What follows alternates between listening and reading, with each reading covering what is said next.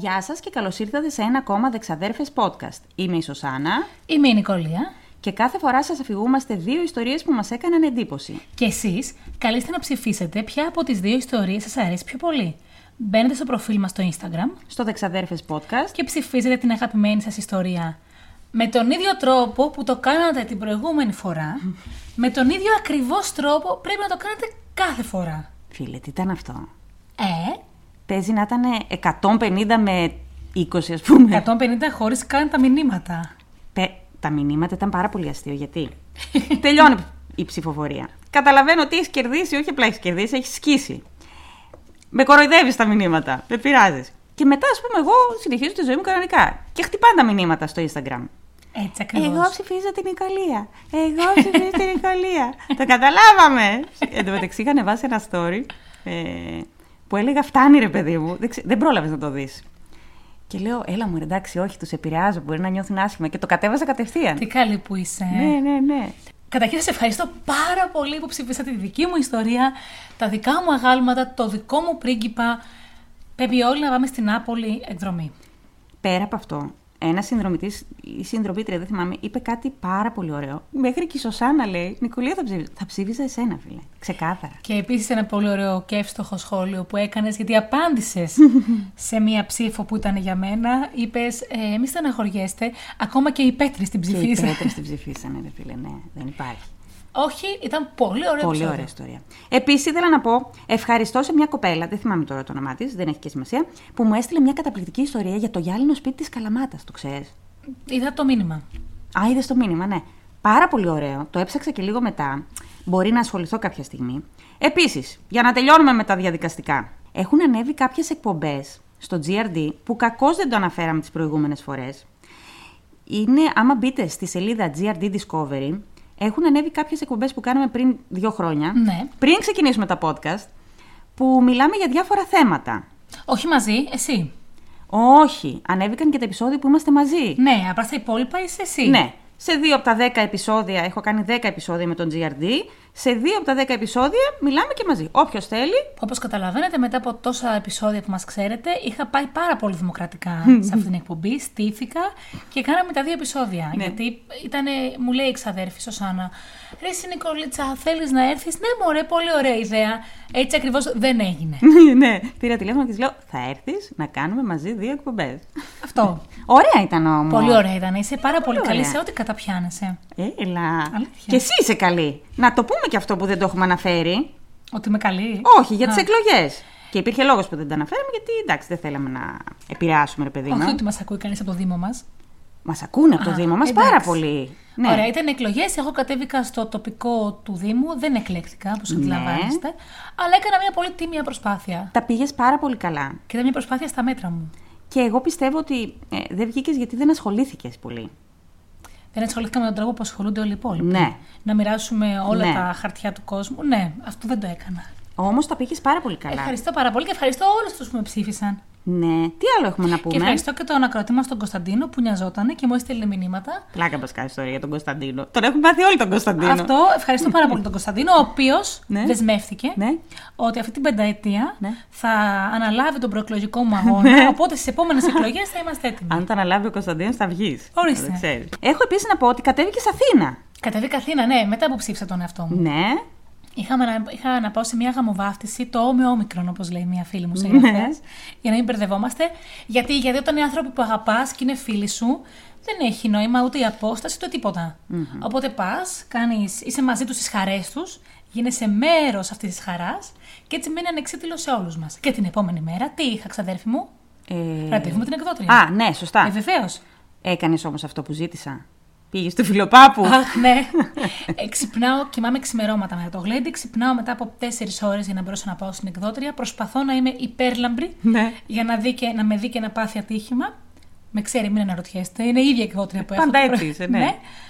Και βλέπω ένα μήνυμα της ξαδέρφης. Έλα, γύρισε. Τι να γυρίσω, Μωρή, της λέω. Τώρα έχω την εκδότρια. Και μου λέει, στο φιλοπάπου να πας. Του φιλοπάπου, αδερφές μου, του φιλοπάπου. Για όσους δεν ξέρετε, να ακούσετε το σωστό podcast. το που προηγούμενο λέμε. ήταν Το προπροηγούμενο. Το προπροηγούμενο που έλεγε ότι υπάρχουν πληροφορίες έγκυρες, γκυρότατε. Ναι, βέβαια, από τον Μαγκελάνο στο TikTok. Το Βασίλη.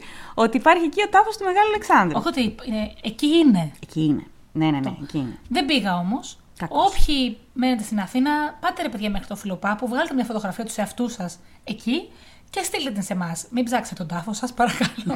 Δεν θα το αντέξω. Εγώ, όσο εσύ έλειπες, ασχολήθηκα με το κανάλι μου όσο δεν έχω ασχοληθεί τα τελευταία πέντε χρόνια. Μπράβο. Έχω έτοιμα ήδη τα δύο επόμενα βίντεο. Έβγαλα ένα την Κυριακή Yeah. των εκλογών και έχω ήδη έτοιμα τα δύο επόμενα. Για να πάρετε έτσι μια γεύση, έχουν να κάνουν το επόμενο έχει να κάνει μια κατάρα. Πάρα πολύ ωραίο. Και το μεθεπόμενο έχει να κάνει με μ, κάτι δολοφονίες, κάποιες δολοφονίες που κάτι σχέση έχουν με προφητικά όνειρα και με medium και τέτοια. Και ξέρετε γιατί την αφήνω να τα λέει αυτά; Γιατί έτσι καταλαβαίνετε πόσο άτιμα παίζει και πόσες ιστορίες έχει και εγώ η κατακαημένη παλεύω για να βρίσκω δύο αξιόλογες για τα podcast. Παρόλα αυτά να πω ότι τη σημερινή ιστορία Που θα πω εγώ, τη- που θα πω εγώ, την αποφάσισα τελευταία στιγμή. ούτε που μας νοιάζει, ούτε που σε Ούτε ρωτήσαμε. που θέλουμε να μάθουμε. Να πούμε όμως πριν ξεκινήσουμε για τις υπέροχες τσάντες. Βεβαίως. Έχουμε μια ακροάτρια που μας αγαπάει και την ευχαριστούμε. Και που βρεθήκαμε και πιάμε καφέ χωρίς εσένα. Ναι, γιατί εγώ έκανα μοντάζ. Να τα πούμε αυτά. Δεν προλάβαινα. Να σου φέρω ένα χαρτομάτι με τα Ναι. δάκρυα και τον υδρότα, ναι. Ε, η οποία έφτιαξε μια χειροποίητη πλεκτή τσάντα για την καθεμιά μας. Ναι, υπέροχη. Την ευχαριστούμε πάρα πολύ. Είναι υπέροχη και είναι και μοβ. Τι άλλο να πω. Αφού τα έκανε με τα προσωπικά μας γούστα. Ναι. Και έχει φτιάξει και μία για τους ακροατές μας. Ε, υπέροχη, παιδιά. Δεν θα το πιστεύετε ότι αυτή η τσάντα είναι φτιαγμένη στο χέρι. Αλλά θα πιστεύετε όμως πόσο. με πόση αγάπη είναι φτιαγμένη. Ναι, φαίνεται. Ναι. Και την οποία τσάντα τη δίνει για εσάς. Ναι, θα την κάνουμε giveaway. Οπότε, την Κυριακή που ανεβαίνει αυτό το επεισόδιο, ταυτόχρονα θα ανεβάσουμε και φωτογραφίες και link για, το, για τη σελίδα της Βεβαίως. κοπέλας και όλα αυτά. Η- Και χαρίζει αυτή την τσάντα με πάρα πολύ αγάπη για σας και την ευχαριστούμε. Την ευχαριστώ και για το δώρο που έκανες σε εμάς, ξεχωριστά, και για το δώρο που κάνεις σε εσάς. Έτσι ακριβώς. Ε, Εντελώς δωρεάν και επειδή ξέρω από χειροποίητα, φτιάχνω κι εγώ, πλέκω, κάνω διάφορα. Παιδιά, κοστίζουν πολύ αυτές οι τσάντες. Πραγματικά έχω Και πάθει δεν σοκ. είναι μόνο το κόστος, είναι ο χρόνος και η αγάπη Και ξαναλέω. η αγάπη, ναι. Αυτά είχαμε να πούμε. Φτάνουνε; Η κούλα είναι η εκροάτρια, το είπαμε. Η κούλα. Και η Έτσι. σελίδα είναι; Και η σελίδα είναι Κούλα Zigra Creations. Ναι, παιδιά. Να μπείτε να το δείτε. Αυτά είχαμε να πούμε. Ξεκινάμε; Yeah, γυρίζουμε το κέρμα. Ωραία. Ή... Όχι, γράμματα. Όχι, ρε φίλε. Να μάθεις. Yeah, γράμματα. Δεν νομίζω. ήθελα. Μμμ, πολύ στεναχωριέμαι. Α, α, να πω. Τι, ναι. Θα πω πρώτα εγώ μια κουβέντα Ναι, ναι. και μετά. Ναι. Πρέπει να πω την άσχετη πληροφορία της ημέρας. Αχ, ναι, την περίμενα. Βέβαια σκέφτηκα. Κοίτα, το έχω δώσει μειωμένο. Άχρηστη πληροφορία. Αν ναι, ναι, έχεις. ναι. Ωραία. Βέβαια σκέφτηκα, όπως ανέβαινα τα σκαλιά να έρθω σπίτι σου, μήπως αυτή την πληροφορία. Γιατί έχω και άλλες πολλές μέσα στο μήνα έτσι, που βρισκόμαστε και δεν τις λέω, λέω πάντα μία. Ναι.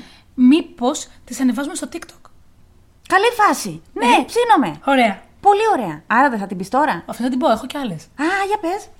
Λοιπόν, η άσχετη πληροφορία της ημέρας είναι. Θυμάσαι ένα podcast που είχαμε κάνει και εγώ μιλούσα για το λογοτέχνη Περικλή, Περικλή Γιαννόπουλο και τον έρωτα του με τη Σοφία Ναι, Λασκαρίδου. ρε, εννοείται. Αυτός αυτοκτόνησε για αυτή η γυναίκα. Ναι. Και αυτή η γυναίκα που ήταν πάρα πολύ ευκατάστατη ήταν η πρώτη γυναίκα που μπήκε στη σχολή καλών τεχνών στην Ελλάδα. Ναι, Και μπήκε γιατί ο μπαμπάς ήταν φίλος με τον Βασιλιά και αλλάξαν τον νόμο σε ένα βράδυ για να μπει αυτή. ναι, Όλα δίκαια και δημοκρατικά. ναι. Αλλά άνοιξε το δρόμο. Τώρα, σχεδόν δύο αιώνες από την ίδρυση αυτής της σχολής, Ναι. γιατί είμαστε 2023, πριν από τώρα, πριν από δύο εβδομάδες, ένα Ναι. μήνα, στη σχολή καλών τεχνών έγινε για πρώτη φορά πρίτανης γυναίκα. Τι λες ρε αλήθεια; Ναι, η Ερατό Χατζησάβα. Μπράβο ρε. Και αυτό είναι κάτι που όχι μόνο πρέπει να το χαιρετήσουμε σαν πράξη, αλλά να πούμε πως πρέπει να συνέχεια να προσπαθούμε για να κατακτούμε συνέχεια αυτά που μας αξίζουν. Μπράβο. Γι' αυτό θέλω να το πω.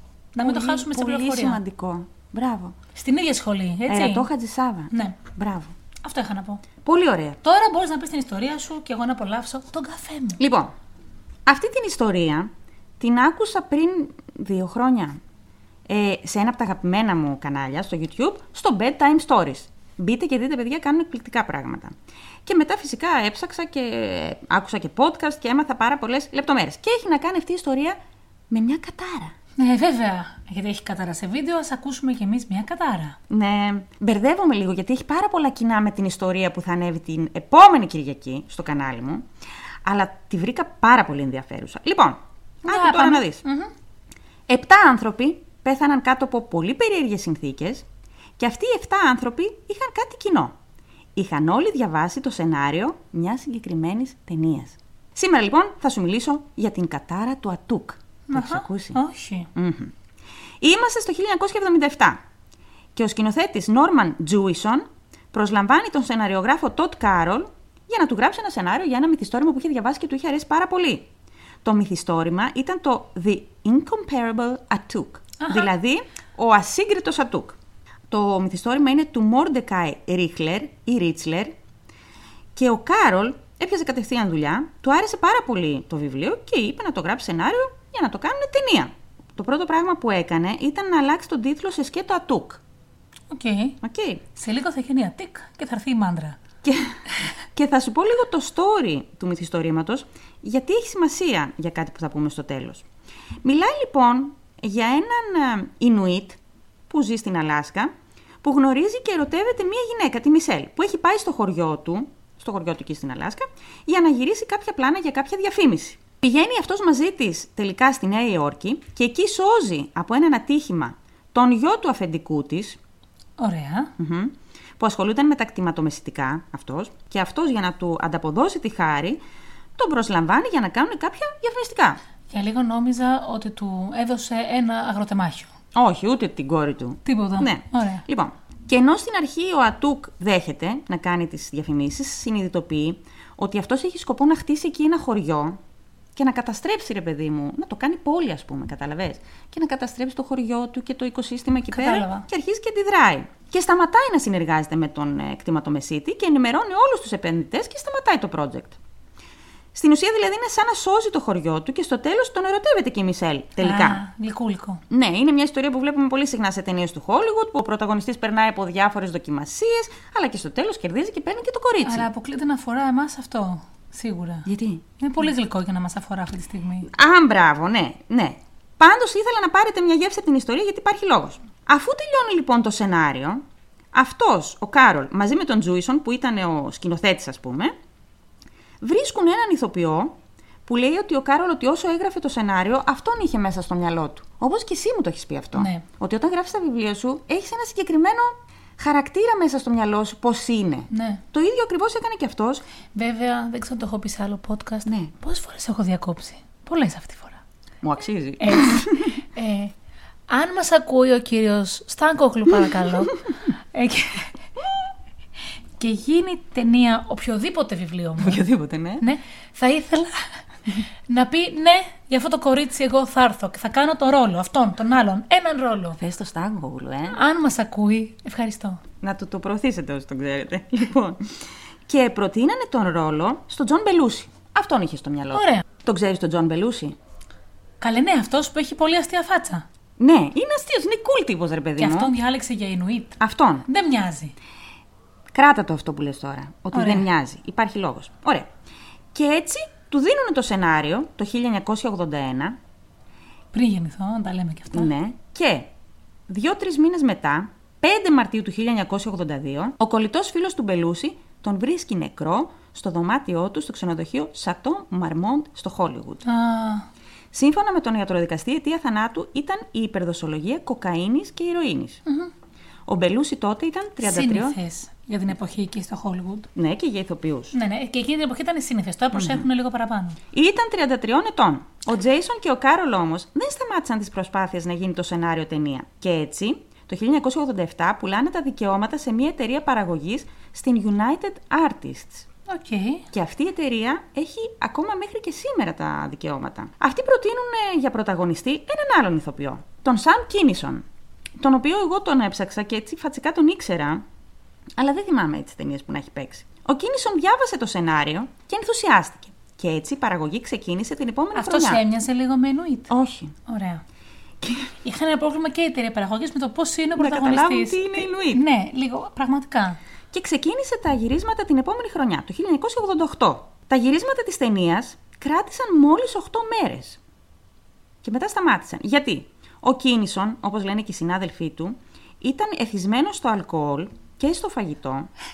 Τι, Ο ένας ήταν στην ηρωίνη και στην κοκαίνη. Και ο Περίμενε. άλλος στο φαγητό και στο αλκοόλ. έχουμε πολύ ακόμα. Θα τα ακούσεις πολύ αυτό αυτή, σήμερα. Και δημιουργούσε προβλήματα αυτός. Και τι εννοούμε εθισμένα στο φαγητό; Του άρεσε το φαγητό, ρε παιδί μου. Ωραίο ακούστηκε παρόλα αυτά. Υπάρχει όμως εθισμός. Ναι, όχι, αλλά. Υπάρχει και σύλλογος υπερφαγικών, το ξέρεις. Ναι, βρε παιδί μου, αυτός που υποτίθεται όμως ότι είναι ηθοποιός και ήταν σε γυρίσματα. Ναι. Πώς μπορεί να τρώγει συνέχεια να Όχι, κάνει υπάρχει γυρίσματα; λόγος που στο λέω αυτό. Θα Α. καταλάβεις μετά. Λοιπόν, Αυτό δεν μπορούσα να καταλάβω. Ο ίδιος έλεγε ότι ενώ στην αρχή του είχαν δώσει άδεια να αλλάξει λίγο το σενάριο και να το φέρεις στα, να το φέρεις ας πούμε, στα μέτρα του, στο ρόλο που παίζει, στο, στον τρόπο που παίζει αυτός. Μετά του είπαν ότι κάθε φορά που αυτός έκανε τα δικά του, η παραγωγή ε, έδειχνε τη δυσαρέσκειά της, ρε παιδί μου, και ότι αυτός ήταν ο λόγος που έφυγε. Αυτό έλεγε αυτός. Απολύθηκε αμέσως. Υπάρχουν τα πλάνα αυτών των 8 ημερών που έγιναν τα γυρίσματα, τα οποία τα έχουν δει ελάχιστοι. Στις 10 Απριλίου του 1992, Λίγα χρόνια μετά. Ναι. Όχι κοντά. τρία χρόνια μετά, Ναι. ο Κίνισον μαζί με την παρέα του, ενώ ταξίδευαν προς την Εβάδα, είχαν ένα ατύχημα με το αυτοκίνητο. Ένας μεθυσμένος οδηγός μπήκε στο δικό τους ρεύμα, τα αυτοκίνητα συγκρούστηκαν και ενώ στην αρχή λέει βγήκε ζωντανός από το ατύχημα, είχε χτυπήσει πολύ σοβαρά στο κεφάλι και στον αυχένα. Μμ. Ήταν μέσα στο αυτοκίνητο μαζί με την αραβωνιαστικιά του, ε, τον αδερφό του και έναν φίλο τους. Και σύμφωνα με τις δικές τους μαρτυρίες, την ώρα που πέθαινε, έκανε λέει σαν να βλέπει κάτι μπροστά του. Και ενώ στην αρχή έλεγε «Δεν θέλω να πεθάνω, δεν θέλω να πεθάνω», ήτανε μετά, λέει, έκανε σαν να βλέπει κάποιον μπροστά του και μιλούσε με αυτόν που έβλεπε. Και είπε «Γιατί» ρώτησε. Και φαινόταν σαν να έχουν συνομιλία και αυτή η οντότητα τέλος πάντων να του είπε ότι ξέρεις πρέπει να πεθάνεις γι' αυτό το λόγο. Και μετά αυτός ηρέμησε και είπε: Οκ, και ξεψύχησε. Το σενάριο μετά έπεσε στα χέρια ενός άλλου γνωστού ηθοποιού, του Τζον Κάντι, το 1993. Ο Τζον διάβασε το σενάριο και δέχτηκε τον πρωταγωνιστικό ρόλο. Γιατί μοιάζει και αυτός με Ινουίτ. Πάρα πολύ, ολόιδιος. λοιπόν, μέχρι να αρχίσουν τα γυρίσματα, ο Κάντι έπρεπε να ολοκληρώσει τα γυρίσματα μιας άλλης ταινίας που έκανε εκείνη την περίοδο, το Wagons East, που γινόταν στο Μεξικό. Στις 4 Μαρτίου του 1994 όμως, ο Κάντι βρέθηκε νεκρός στο ξενοδοχείο του στο Ντουράγκο του Μεξικού. Αιτία θανάτου ήταν η ανακοπή καρδιάς, γιατί λέει αυτός είχε πολλές. Πώς θα το πω επιστημονικά τώρα, θα το πω όπως το λέμε εμείς. Είχε πολλές βουλωμένες αρτηρίες. Ναι. Ωραία. Λόγω της υπερφαγίας. Γιατί και αυτός. αυτός ήταν εθισμένος στο φαγητό. Ωραία. Λοιπόν, ήταν 43 ετών. Όπως καταλαβαίνεις, οι φήμες που είχαν ξεκινήσει με το θάνατο του Τζέισον φούντωσαν μετά το θάνατο και του Κάντι, ας πούμε. Κάποιοι έλεγαν ότι ο Κάντι πέθανε απλά επειδή είχε το σενάριο στα χέρια του και το είχε διαβάσει ολόκληρο. Λέγεται όμως ότι ο Κάντι είχε ενημερωθεί για το σενάριο και την ταινία αμέσως αφού είχε απολυθεί ο Κίνισον από το 1988 ακόμα. Άρα εντάξει. Ναι. Τότε λοιπόν το σενάριο του το είχε δώσει ένας φίλος του, ο σεναριογράφος Μάικλ Οντόναχιου. Και λέγεται ότι ο Οντόναχιου ήταν φίλος του αρχικού σεναριογράφου, του, του, του Τοντ Κάρολ. Και ήταν αυτός που είχε δώσει και το σενάριο στον πρώτο πρωταγωνιστή, τον Μπελούσι. Ήταν αυτός ρε παιδί μου τύπου... Ζει ακόμη αυτός. Όχι. Οκτώ μήνες μετά το θάνατο του Κάντι, στις 8 Νοεμβρίου του 1994, ο Ντόναχιου θα πέθανε από εγκεφαλική αιμορραγία. Ήταν 54 ετών. Και αυτό το λέω γιατί ήταν από τους ανθρώπους που είχαν διαβάσει ολόκληρο το σενάριο. Το 1996 η εταιρεία παραγωγής United Artists Έκλεισε, λέει, γιατί πέθαναν όλοι. Όχι. Όχι. ξεκίνησε να, ζητάει, να συζητάει και πάλι για την ταινία και να ψάχνουν πρωταγωνιστή. Δεν Επίμονη. βάλανε μυαλό. Επίμονη, επίμονη. Πρότειναν λοιπόν, δηλαδή φαντάσου να έχουν γίνει όλα αυτά και να έρχεται η United Artists, είμαι εγώ ηθοποιό και μου λέει θέλω να αναλάβει. Όχι. Να είστε καλά, χίλια χρόνια να ζήσετε, να είστε καλά. Πρότειναν λοιπόν το ρόλο σε έναν άλλον ηθοποιό, τον Chris Farley.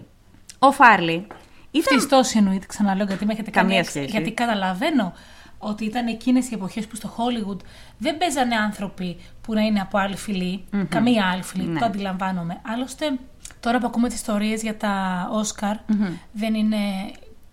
που ήταν να πάει να πάρει ο Μπράντο, μάλλον Μπράντο το Όσκαρ του Ναι. και έστειλε μία Ινδία να το πάρει γι' αυτό. Αλήθεια. Τώρα δεν θυμάμαι. Μανάβης. Ο Μανάβης. Δεν θυμάμαι Πρέπει να το ψάξω λίγο. Αν έστειλε την Ινδιάνα να πάρει το Όσκαρ ή αν έστειλε την Ινδιάνα να πει ότι δεν θέλει να το παραλάβει. Μμ. Γιατί στην Ό,τι και να έκανε, είναι βιομηχανία- cool. γιατί στη βιομηχανία του Hollywood ε, δεν επι, ε, βάζαν τους Ινδιάνους πάντα ή για κακούς να πεθαίνουν. Ναι, όλοι. ρε, εσύ, ναι, Αυτό. ναι. Μπράβο του. Ναι, το Όχι, καταλαβαίνω μπράβο. λοιπόν για τους Ινουίτ για ποιο λόγο, αλλά δεν μπορώ να καταλάβω γιατί διαλέγαν ανθρώπους που είναι και φυσιογ- φυσιογνωμικά τόσο παράταιροι. Δεν ξέρω. Βέβαια, όλοι αυτοί που είπε τώρα τα ονόματά τους, οι ξαδέρφοι, οι ηθοποιοί, μοιάζουν μεταξύ τους. Μοιάζουν μετά. Έχουν ίδιο στυλ. Ναι. Και ο Φάρλεϊ λοιπόν ήταν μεγάλος θαυμαστής του Τζον Μπελούσι. Και όταν έμαθε ότι. Του πρώτου νεκρού. του πρώτου νεκρού, του πρώτου συγχωρεμένου. Και όταν έμαθε ότι αυτός είχε επιλεγεί αρχικά για να παίξει τον ρόλο. Ενθουσιάστηκε. δεν- Ενθουσιάστηκε. Ε, θα Δέχτηκε πάω κι εγώ. κατευθείαν. Ναι, ναι, ναι. Ωραία. Ήθελε να, ήθελε να παίξει τον ρόλο που το είδωλό του δεν είχε προλάβει να παίξει. Ωραία. Στην ουσία. Ο Φάρλε λοιπόν είχε όλη του τη ζωή. Μάντεψε. Πέθανε. Πέθανε αυτό ξεκάθαρο. Αλλά τι είχε, είχε... Υπερφαγία είχε. Όχι, είχε προβλήματα με το αλκοόλ και τα ναρκωτικά. Είχε ότι είχε και ο πρώτος και ο δεύτερος Ναι. χωρίς την υπερφαγία. Σωστά. Πολύ ωραία. Που είχε και αυτό θεματάκι με το φαγητό, φαίνεται. Ε, ναι, Του αλλά... άρεσε το φαγητό. Ναι, αλλά δεν έπασχε από αυτό σαν ασθένεια. Ωραία. Από τη στιγμή που διάβασε το σενάριο και μετά, η υγεία του άρχισε να πηγαίνει από το κακό στο χειρότερο. Προφανώς. Η οικογένειά του προσπάθησε να τον βοηθήσει και ο αδερφός του τον είχε βάλει σε ένα κέντρο αποτοξίνηση στο Σικάγο. Όμως αυτός έφυγε από το κέντρο. Και στις 18 Δεκεμβρίου του 1997, ο Φάρλι βρισκόταν στο σπίτι του μαζί με μια κοπέλα, έπιναν αλκοόλ και έκαναν χρήση ναρκωτικών. Και κάποια στιγμή ο Φάρλι έπαθε έφραγμα. Α, Ωραία. Λογικό. Και ενώ ζητούσε λίγο βοήθεια από την κοπέλα, αυτή επειδή φοβήθηκε, επειδή έκαναν χρήση ναρκωτικών, δεν κάλεσε ασθενοφόρο. Και έτσι, λίγη ώρα αργότερα, ο Φάρλι έχασε τη ζωή του. Δηλαδή, προφανώς ο άνθρωπος έλεγε Δεν είμαι καλά, δεν είμαι καλά. Αυτή φοβήθηκε και πέθανε ο άνθρωπος. Ο ιατροδικαστή. Φοβήθηκε γιατί σου λέει θα έρθει εδώ η βοήθεια, Ναι. θα δουν τι έχουμε πάρει. Αυτό. Ο ιατροδικαστής είπε ότι ο Φάρλι πέθανε λόγω υπερδοσολογίας ναρκωτικών, αλλά και ότι η καρδιά του ήταν σε άθλια κατάσταση και ότι κάποια στιγμή ούτως ή άλλως θα πάθαινε έμφραγμα. Και αυτός είχε βουλωμένες αρτηρίες. Κατά τραγική ηρωνία, όταν πέθανε, ήταν 33 ετών, όσο ήταν και, το, είδωλό Ναι, του ναι, ναι. όταν Θυμάμαι. πέθανε. Γιατί; Ο πρώτος σου νεκρός στο είδωλο ήταν 33. Ναι. Ο δεύτερος ήταν 43. Πού τα θυμάσαι; Και ο τρίτος ήταν 52. Είχαν σχεδόν δεκαετία διαφορά. Πού τα θυμάσαι, ρε, εσύ; Σε Μπράβο. παρακολουθώ. Μ. Αυτή τη στιγμή λοιπόν έχουμε πέντε θύματα της κατάρας. Βεβαίως. Και δυστυχώς η κατάρα δεν θα τελειώνει εκεί. Το επόμενο θύμα λοιπόν, σε εισαγωγικά, Ήταν ο διευθυντής της ε, παραγωγή. Όχι. ήταν ο Φιλ Χάρτμαν. Ο Χάρτμαν, ένας πάρα πολύ γοητευτικός ηθοποιός, που δεν έχει σχέση με τους άλλους. Θα έκανε τον πρωταγωνιστή. Ναι. Ο Φιλ Χάρτμαν, λοιπόν, είχε συνεργαστεί με τον Φάρλεϊ στο Saturday Night Live. Επίσης, κάτι άλλο που βρήκα ενδιαφέρον σε ένα άλλο podcast το ανέφεραν, είναι ότι όλοι αυτοί είχαν κοινό ότι πέρα από το ότι είχαν διαβάσει το σενάριο, είχαν κάποια στιγμή εργαστεί στο Saturday Night Live ή είχαν συνεργαστεί μαζί τους. Μμμ. Διάβασε λοιπόν και αυτός το σενάριο, για κακή του τύχη, και δέχτηκε να συμμετάσχει στην ταινία. Στις 28 Μαΐου του 1998, ο Χάρτμαν είχε έναν καυγά με τη σύζυγό του, την Μπριν.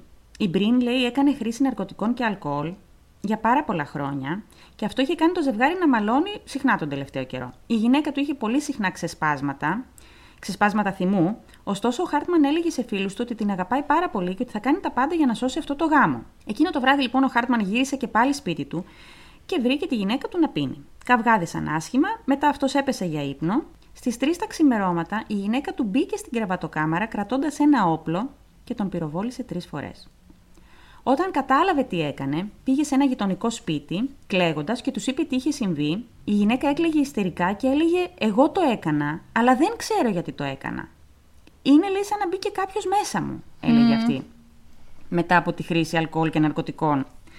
Τέλος πάντων. Θα μπορούσε να ήταν φίλοι με αυτό το προηγούμενο επεισόδιο που κάναμε, που έλεγε Ο διάβολος με έβαλε να το Ναι. Αυτό. κάνω, η ιστορία σου. Έχει βάση αυτό που λες τώρα, θα σου πω γιατί. Α, μάλιστα. Πάνε στο σπίτι οι γείτονες, τον βρίσκουν νεκρό και καλούν την αστυνομία. Μέχρι να έρθει η αστυνομία, αυτή κλειδώθηκε στην κρεβατοκάμαρα, δεν μπορούσε κανένας να ανοίξει την πόρτα. Του άλλου σπιτιού. Τον γειτόνα Τον- την τον κρεβατοκάμαρα. δικό- το δικό της. Α, γύρισε και αυτή στο σπίτι. Ναι. ναι. Και αυτοκτόνησε με το ίδιο όπλο. Ωραία. Αυτό δίκαιο. Ο Χάρτμαν ήταν 49 ετών και η γυναίκα του 40. Η United Artists λοιπόν άφησε για πάντα τα σχέδια για τα γυρίσματα της ταινίας Πάλι καλά. και κράτησε λέει το σενάριο κλειδωμένο σε μια θηρίδα στα γραφεία τους. Ωστόσο λέγεται ότι πολλά αντίγραφα του σεναρίου κυκλοφορούν ακόμα και σήμερα. Υπάρχουν φυσικά και αυτοί που λένε ότι όλοι αυτοί οι ηθοποιοί που διάβασαν το σενάριο είχαν κάποια θέματα ήδη. Δεν έφταιγε το σενάριο που άλλος ας πούμε έκανε χρήση ναρκωτικών και αλκοόλ, αυτό που είπες και εσύ. Ε, Ναι. Εγώ όμως το είδα αλλιώς. Ότι αν δεχτούμε ότι το σενάριο ήταν όντως καταραμένο, ήταν σαν να ήξερε η δαιμονική οντότητα, σε εισαγωγικά, ποιο είναι, ποιο είναι το πάθος του καθενός που έχει αδυναμία και να τον χτυπούσε εκεί. Μα όλοι από την, α- τις αδυναμίες μας δεν θα πάμε. Ναι, αλλά έβρισκε εκεί μια τρύπα ενεργειακή και τους χτυπούσε εκεί. Εγώ έτσι το βλέπω. Οκ. Και ο Φιλ Χάρτμαν, ο Φιλ Χάρτμαν, ο, Ο φίλο φίλο γιος του Χάρτμαν, ο τελευταίος, ποια ήταν η αδυναμία του; Η γυναίκα του. Η γυναίκα του, φίλε.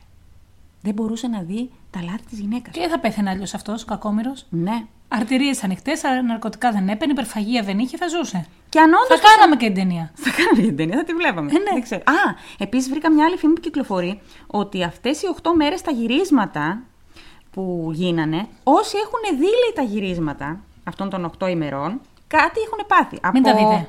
Ε, Αν κάπως ανοίξει link στο κινητό σας, στον υπολογιστή σας, Ναι. σε κάποιο συνδρομητικό κανάλι, μην το δείτε. ναι, Ατούκ λέγεται η ταινία. Εμείς Μην τα προειδοποίησαμε. ανοίξετε. Εμείς Οι ξαδέρφε προειδοποίησαμε. προειδοποίησαμε. Ότι έχουν πεθάνει λέει, πολλοί από αυτούς που είδανε τα γυρίσματα. Ότι άλλοι έχουν μείνει παράλυτοι, άλλοι έχουν πάθει σοβαρά θέματα υγείας. Ε, και μάλιστα σε ένα thread στο Reddit διάβαζα ότι έχουν 8 άτομα έχουν πεθάνει. Που, έχουν, που δεν έχουν καμία σχέση ας πούμε, με τη δημοσιότητα, αλλά έχουν δει κομμάτια από τα γυρίσματα. Μπορεί να ήταν ας πούμε, αυτός που έκανε το μοντάζ, μπορεί να ήταν αυτός Ναι. ο ηχολήπτης παράδειγμα. Τώρα λοιπόν που έχουμε πει για την Κατάρα, ένας από. Α πούμε, είναι ένα σενάριο που είναι καταραμένο. Γιατί να είναι καταραμένο, ρε φίλε, Ποιος το καταράστηκε; Ποια με καταράστηκε που λέει και ο Βασίλης ο Καράς. Αυτό. Του Καρά ο γιος. Υπάρχει μια θεωρία λοιπόν που λέει ότι επειδή οι Νουίτ, η βασική τους θρησκεία, η κύρια θρησκεία τους, είναι σαμάνι. Ναι. Είναι σαμάνι, είναι μάγοι δηλαδή. Ότι είχαν διαβάσει το σενάριο κάποιος από αυτούς, δεν του άρεσε και ότι έριξε κατάρα στο σενάριο γιατί ήταν σαν να μην σεβόντουσαν τη θρησκεία τους και την παράδοσή τους. Και μάλιστα λέει έχουν μεγάλη παράδοση αυτή σε κατάρες και σε τέτοια και σε μαγεία. Οι Ινουίτ. Σε μαγεία το ξέρω. Ναι. Ότι είχαν, ότι είχαν πολλές κατάρες, δεν ήξερα. Ναι, και επίσης ένας από τους λόγους που είναι καταραμένο το σενάριο είναι γιατί, γι' αυτό που είπες, ότι πάντα έδειχναν ασέβεια προς τον πολιτισμό τους Πάντα. και τη λαογραφία τους και ότι δεν επέλεγαν ηθοποιούς που είναι της ίδιας φυλής. Κατάλαβε. Βέβαια. Έχει μια βάση. Και πολύ δικαίη τη βρίσκω. Και εδώ να πω κλείνοντας ότι υπάρχουν και ταινίες που έχουν γυριστεί κανονικά και θεωρούνται καταραμένες και σου λέω ενδεικτικά κάποιες από αυτές. Την έχουμε αναφέρει τη μία. Από την πρώτη σεζόν είναι το The Omen, Ναι. ο Ιωνός, το Poltergeist, ο Εξορκιστής, Ναι. το μωρό της Ρόσμαρης, Ε, βέβαια. το The Crow που πέθανε ο Μπράντον Λι Θεός. Θα το κάνω βίντεο αυτό μια μέρα, το έχω υποσχεθεί. Στα γυρίσματα. Το Superman, Ναι. ε, τα πάθη του Χριστού και ε, The Dark Knight. Α, Με τον, πώς τον λέγανε μωρέ αυτόν τον ηθοποιό του Γκούκλο που πέθανε, που πήρε και Όσκαρ με τα θάνατο. Το όνομα ψάχνω, ξαδέρφη. Ο Heath Ledger. Ναι, Ε, ναι. ναι. Υπάρχουν πάρα πολλά περιστατικά που τα έχω βρει, αλλά δεν έχει νόημα τώρα να τα αναφέρω ε, για όλες αυτές τις ταινίες. Αυτά λοιπόν είχα να σου πω. Τι έχεις να πεις για την ιστορία; Θύμησέ μου, Ναι. να, όταν κάνω σενάριο κάποια ταινία μου να διαλέξω με πολύ σύνεση τους ηθοποιούς. Στάνκογλου είπαμε. Ναι. Ναι. Αν μας ακούει. Ναι, μας ακούει. Όχι, ήταν πολύ ενδιαφέρον. Εμένα μου αρέσουν αυτά. Μμμ. Με ταινίες, με σενάρια, με συμπτώσεις. Είναι ξεκάθαρα καταραμένο το Εντάξει, σενάριο. είναι ξεκάθαρα. Δεν είναι σύμπτωση, μάλιστα. Είναι ξεκάθαρα καταραμένο. το Είναι σενάριο. ξεκάθαρα. Και καλά κάνουν η παραγωγή της United Artists που το κρατάνε κλειδωμένο σε μια Και θηρίδα. όταν μια άλλη εταιρεία αγοράσει την United Artist, να μην κάνουν ταινία. Ξέρεις τι μου θύμισε; Αυτά φαντάζομαι ότι υπάρχουν κάπου ταινίες με γυρισματα Από το 88 όταν γίνανε. Είναι τύπου πώς ήταν το The Ring; Το The Ring δεν ήτανε. Ποια ταινία ήτανε μωρέ που έβλεπες τα γυρίσματα και πέθανες μέσα σε λίγες μέρες; Α, δεν ξέρω πώς λεγόταν, γιατί έχω αυτέ, δεν τις μπορώ, τρομάζω με αυτά. Α, δεν ναι, όχι. Και δεν βλέπω πολύ, γιατί δεν Αυτό, αντέχω. αυτό μου θύμισε. Ξεκάθαρα. Ωραία λοιπόν. Ωραία. Ωραία, ήτανε. Για πες εσύ Να τώρα. σου πω λοιπόν και εγώ τη δική μου, η οποία όλος παραδόξως Ναι. κάπως ταιριάζει με τη δική σου. Αλήθεια. Ναι, τη σημερινή ιστορία που θα σου πω, μας την πρότεινε μία Κροάτρια. Ναι. Βασικά, σε μένα την πρότεινε. Και έτσι την Προσωπικά σε σένα. Ναι, γιατί είπε αυτή είναι μια ωραία ιστορία την ξαδέρφη Νικόλια. Άρα θα το σεβαστούμε. Έτσι. Ναι. Και κατέληξα μετά που την έψαξα ότι όντως μου ταιριάζει. Περιτώ να πω ότι δεν την ήξερα την ιστορία. Ναι. Ωραία. Ευχαριστούμε πάρα πολύ την ακροάτρια. Σας ευχαριστούμε γενικά που στέλνετε ωραίες ιδέες. ναι. Θα σε πάω πρώτα πάρα πολύ παλιά, στην αρχαία Αίγυπτο. Αχ, ναι. Και θα σου μιλήσω για την ιέρια, την Μπέντρεχιτ. Είμαστε λοιπόν γύρω στο 1280 π.Χ. Ο πατέρας της ήταν στρατιώτης και η μητέρα της πόλητρα λαχανικών. Όταν ήταν τριών ετών, η μητέρα της πέθανε. Εκείνος δεν μπορούσε να τη φροντίσει και έτσι την άφησε στο ναό Κομ Ερ Σουλτάν, γνωστός και ως ο ναός της Ίσιδας, στην Άβυδο. Μάλιστα. Εγώ έχω μια συμπάθεια στην Ίσιδα, το ξέρεις. Προσωπική. Κολλητές. Πρωτοξαδέρφες. Όταν έγινε 12 χρονών η Μπέντες Χιτ, πήρε τον όρκο της να γίνει αγιασμένη παρθένος. ναι. Αντιλαμβανόμαστε όλοι τι ήταν ο όρκος. Ναι. Τότε λοιπόν Φαραώ ήταν ο Σέτι ο πρώτος. Μάλιστα ο ναός πολλές φορές λεγόταν ο ναός του Σέτι, γιατί αυτός ο Φαραώ ήταν και Φαραώ θεός. Τρελαίνομαι για την αρχαία, γιατί τρελαίνομαι. Εκείνη την περίοδο πήγαινε πάρα πολύ συχνά στο ναό του, ο Σέτι, και μιλούσε για ώρες με την Πέντρεχιτ. Ναι.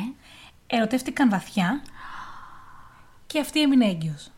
Από τον Φαραώ. Ναι. Έλα ρε. Όταν το είπε στον αρχιερέα, της είπε εκείνος πως η ποινή για την αθέτηση της υπόσχεσής της να μείνει παρθένα ήταν ο θάνατος. Έλα ρε εσύ.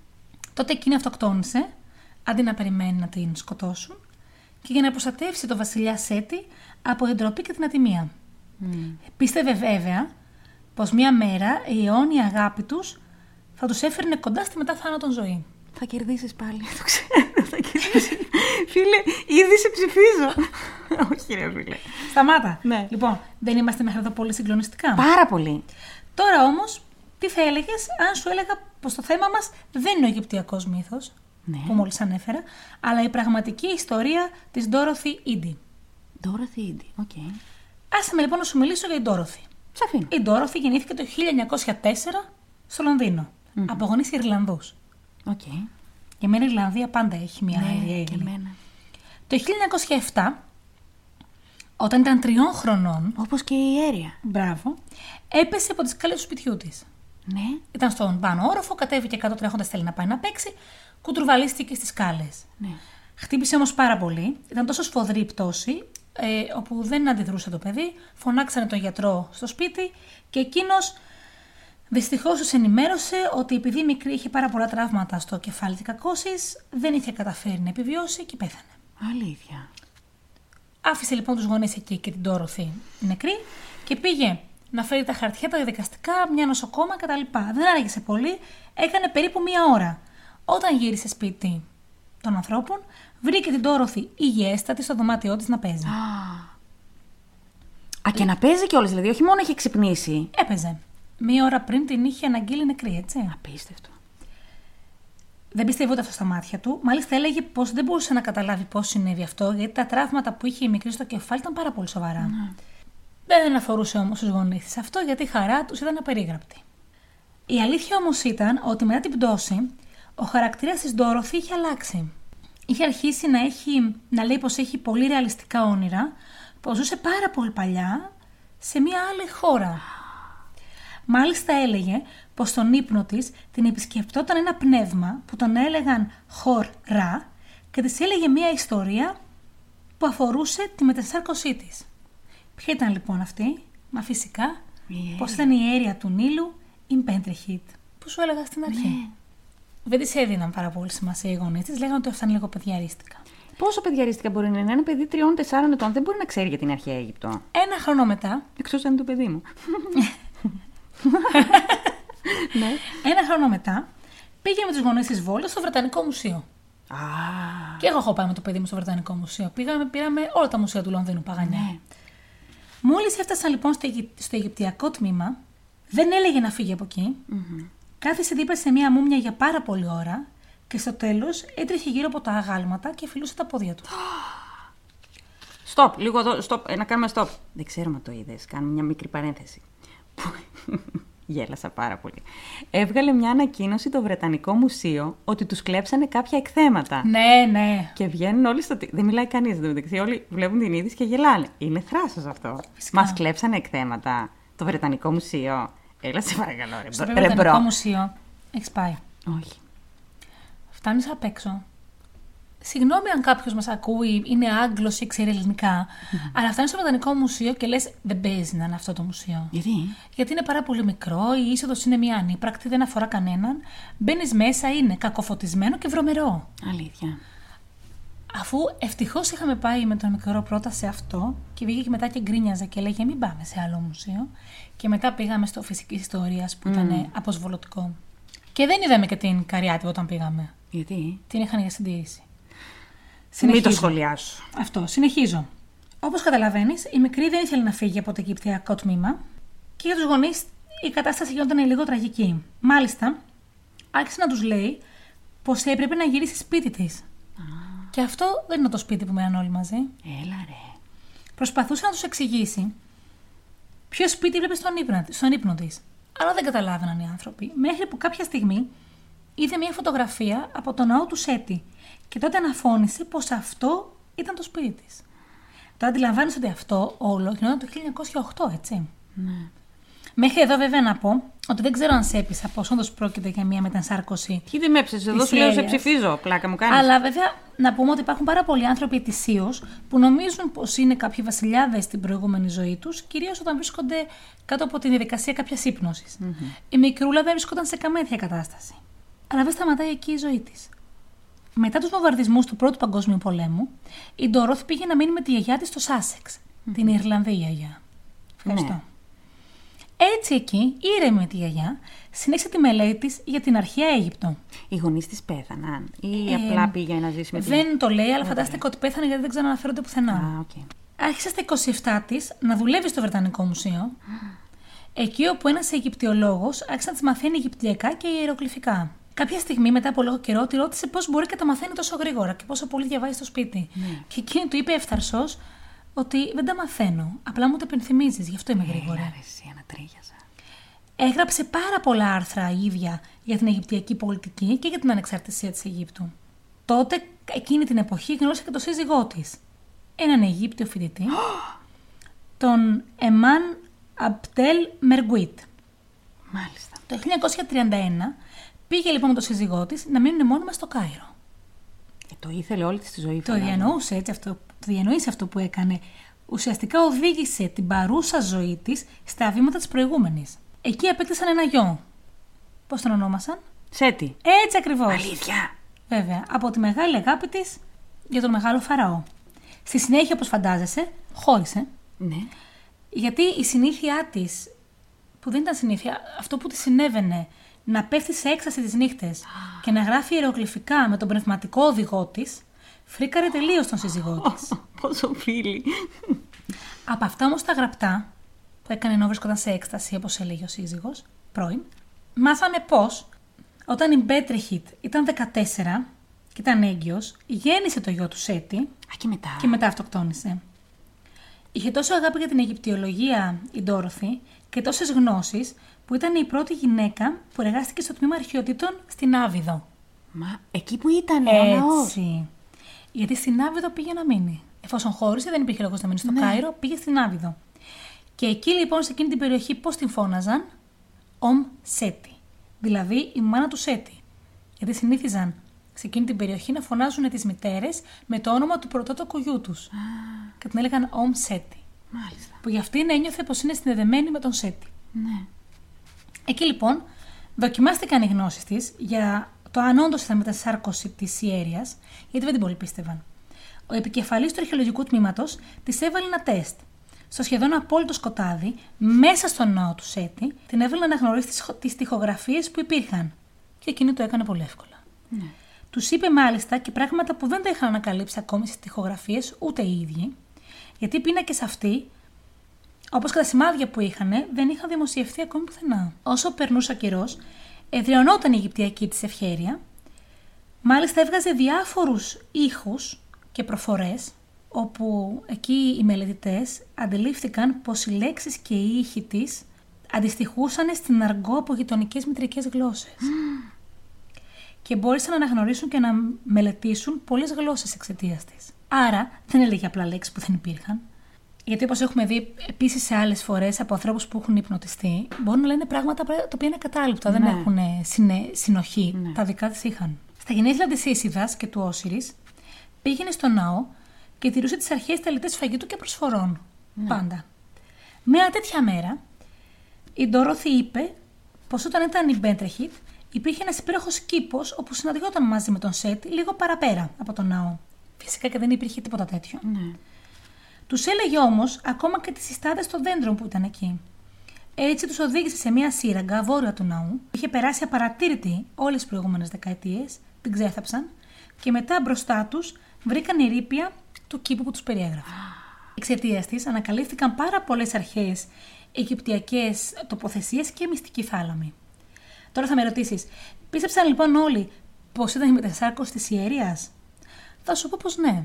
Οι περισσότεροι πίστεψαν πως είναι η μετασάρκωση της Μπέντρεχη. Μα άμα σου δείχνει θαλάμους, ε, διαδρόμους, ε, σύραγγες, ε, σου λέει πράγματα που μετά αποδεικνύονται ότι είναι αλήθεια. Δεν γίνεται να μην την πιστέψεις. Την ρωτούσαν μάλιστα και για, το, για τα γιατροσόφια της εποχής.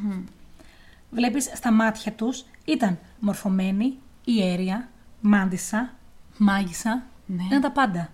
Εμείς την πιστεύουμε; Ναι. Εμείς μπορούμε απλά να την ευχαριστήσουμε σίγουρα για όλες τις ανακαλύψεις που έγιναν εξαιτίας της. Η Ντόροθι πέθανε 21 Απριλίου του 1981. Α, τώρα. Την έθαψαν έξω Τώρα, από ένα ρε, έχει νεκροταφείο. περάσει 40 χρόνια, ναι. Την έθαψαν έξω από ένα νεκροταφείο στην Άβυδο, σε ένα σήμαντο τάφο, σε αντίθεση με την παράκλησή της να ταφεί ε, με τρόπους που έθαβαν οι αρχαίοι Αιγύπτιοι τους δικούς τους νεκρούς. Αλήθεια, δεν της έκαναν το χατήρι. Όχι. Δεν ξέρω αν εννοούσε...